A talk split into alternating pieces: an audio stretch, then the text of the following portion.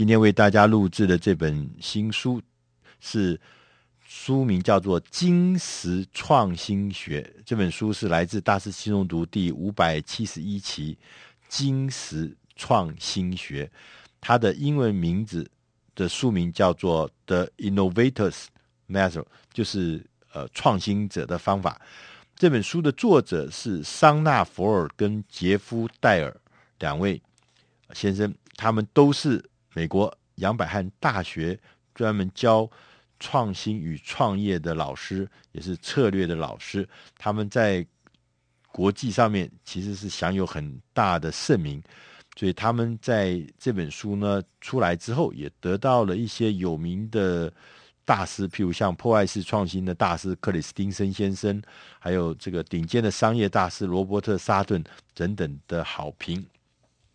这本书呢的金石创新学，意思就是告诉我们，他说我们要告诉大家一个方法，一套井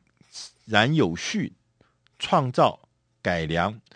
引进新概念的一个流程，帮助我们的创业的人，也帮助我们一些工作者，包含像设计师啦、软体研发者啦，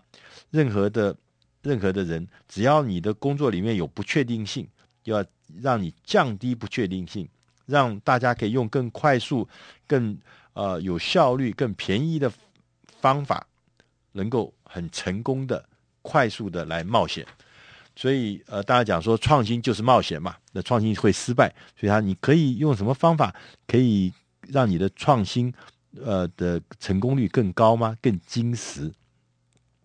再分成几个步骤来说，第一个步骤是要深入的了解。了解什么？他说要积极的寻找与体会全然的意外之事。他就举了例子，他说我们在商业上面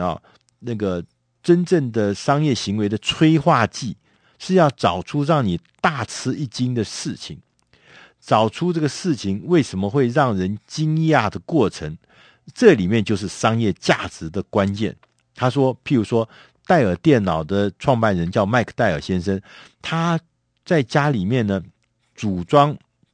在发现那个店家在组装一个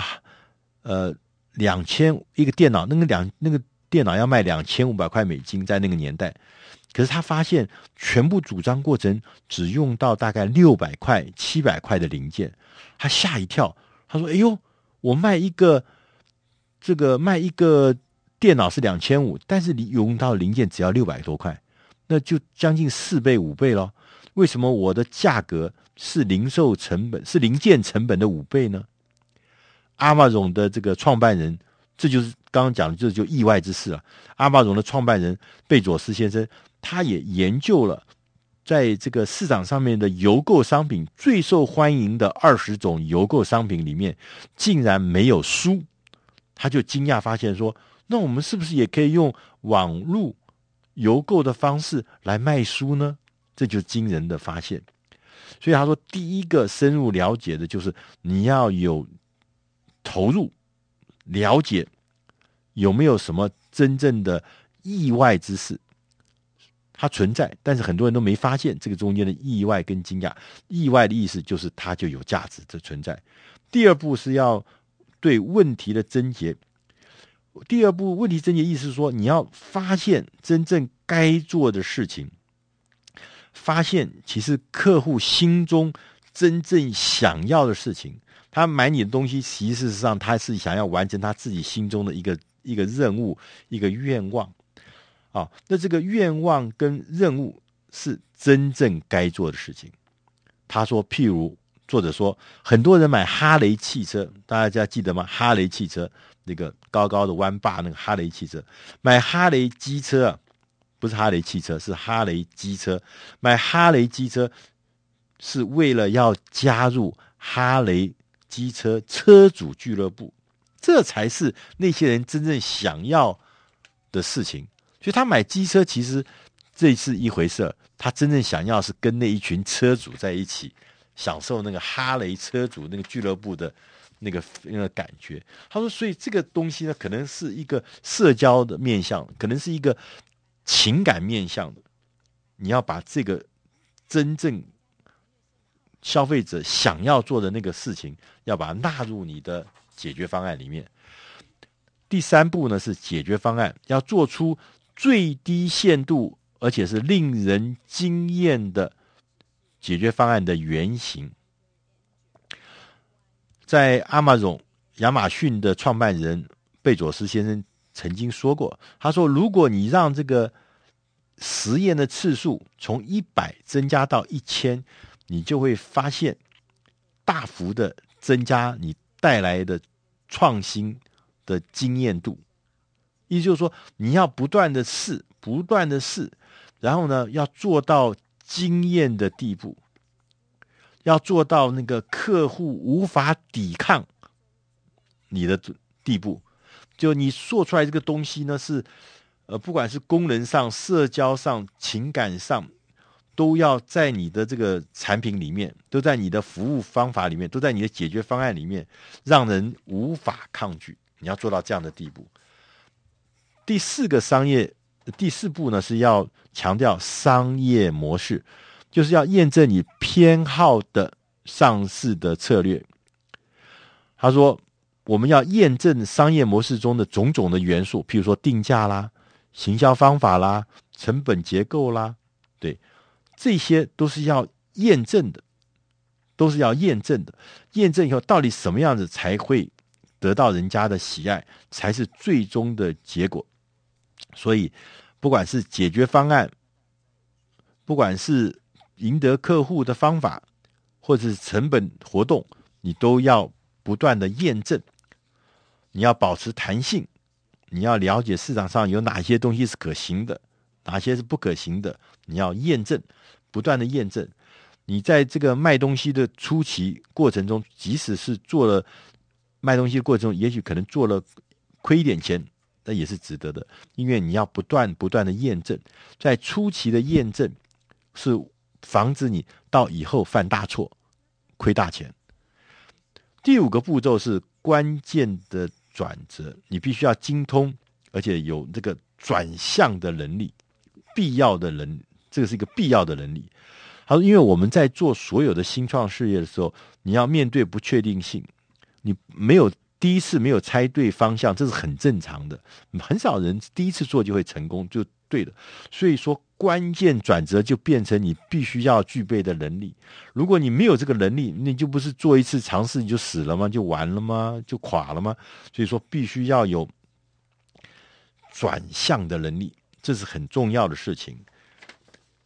那做出转向的能力，你要譬如说，你必须对于解决的方案有转折的能力，你必须对你的商业模式有转折的能力，你对每一件事情在这个新创的过程中你遭遇的困难都具备这样子关键的能力。他说，我们一般呢，对一般的这个经验，一个新创公司你能够起飞，真正的起飞通常都是在第三次和第七次关键转折之间，那个公司才开始正式的会起飞。所以你要知道，关键转折能力是非常重要的。第六步呢，是扩展规模，让你的产品进入市场。当你的有一些想象，有一些假设，现在变成了事实，你要努力的接触拓展你的新的市场，让你的产品进入市场，而且要扩展规模。在这个阶段呢，他说传统的管理的准则是很有用的啊，你需要学习一些扩展规模的技术跟技巧。通常呢，扩展规模有三个关键的转变。第一个叫扩大市场。我们前面讲说，你原来要做一个最小的原型的经验的商品，但是你现在要开始呢，让它扩大，让它这个变成呢，从早期的少量的创新采用者，变成更多的主流的客户也要喜欢你的东西，所以扩大市场是重要的。第二个呢，是要扩大你的流程。你必须从发现流程转换到执行流程。因为当时我做一个原型的时候，可能是手工做的，是少量的，是尝试的，所以现在要把这个流程要扩大。对，你不能再做那个什么客制化的东西，你必须要有能力提供完整的生产流程，完整的生产线，完整的解决方案。那当然这个是一个重要的事情。第三个呢，你要扩大你的团队。原来你在创业的时候，创新的时候，可能是一些小的单位，可能是一些比较精实的单位，可是当你要扩大你的规模，团队也跟着要扩大。那在这同时间，通常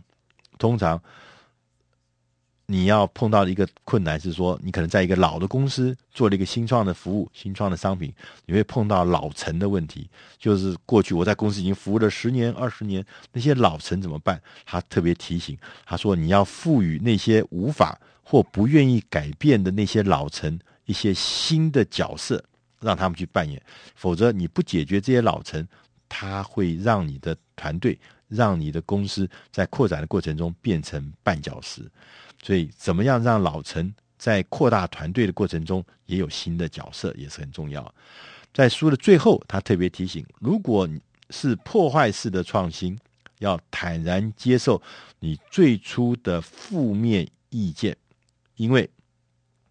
多数的顾客在试用之前将无法想象你在说些什么。所以因为破坏式创新嘛，你搞的东西都很新嘛，完全想不到的。所以说你要练习，因为如果你是做破坏创新，你要练习接受负面的意见，你要练习怎么样让你的产品或你的解决方案能够合理化，让大众能够接受。当因为大众刚开始的时候只是好奇嘛，但是要让他接受。所以破坏式创新的挑战是比较长的。对，那同时也讲好说，你要调整你的团队的架构，因为破坏式创新本身是需要专业团队来运用新资源、开发新能力，甚至还要用到不同的工作模式、不同的合作模式。所以你的研发团队必须要有更强烈的自主权，这样才能够达到所谓破坏式创新者的需求目标。那以上的内容是出自《大师轻松读》第571期精实创新学，希望你能喜欢。如果你要更多的内容讯息的话，欢迎大家上网去搜寻《大师轻松读》第571期精实创新学。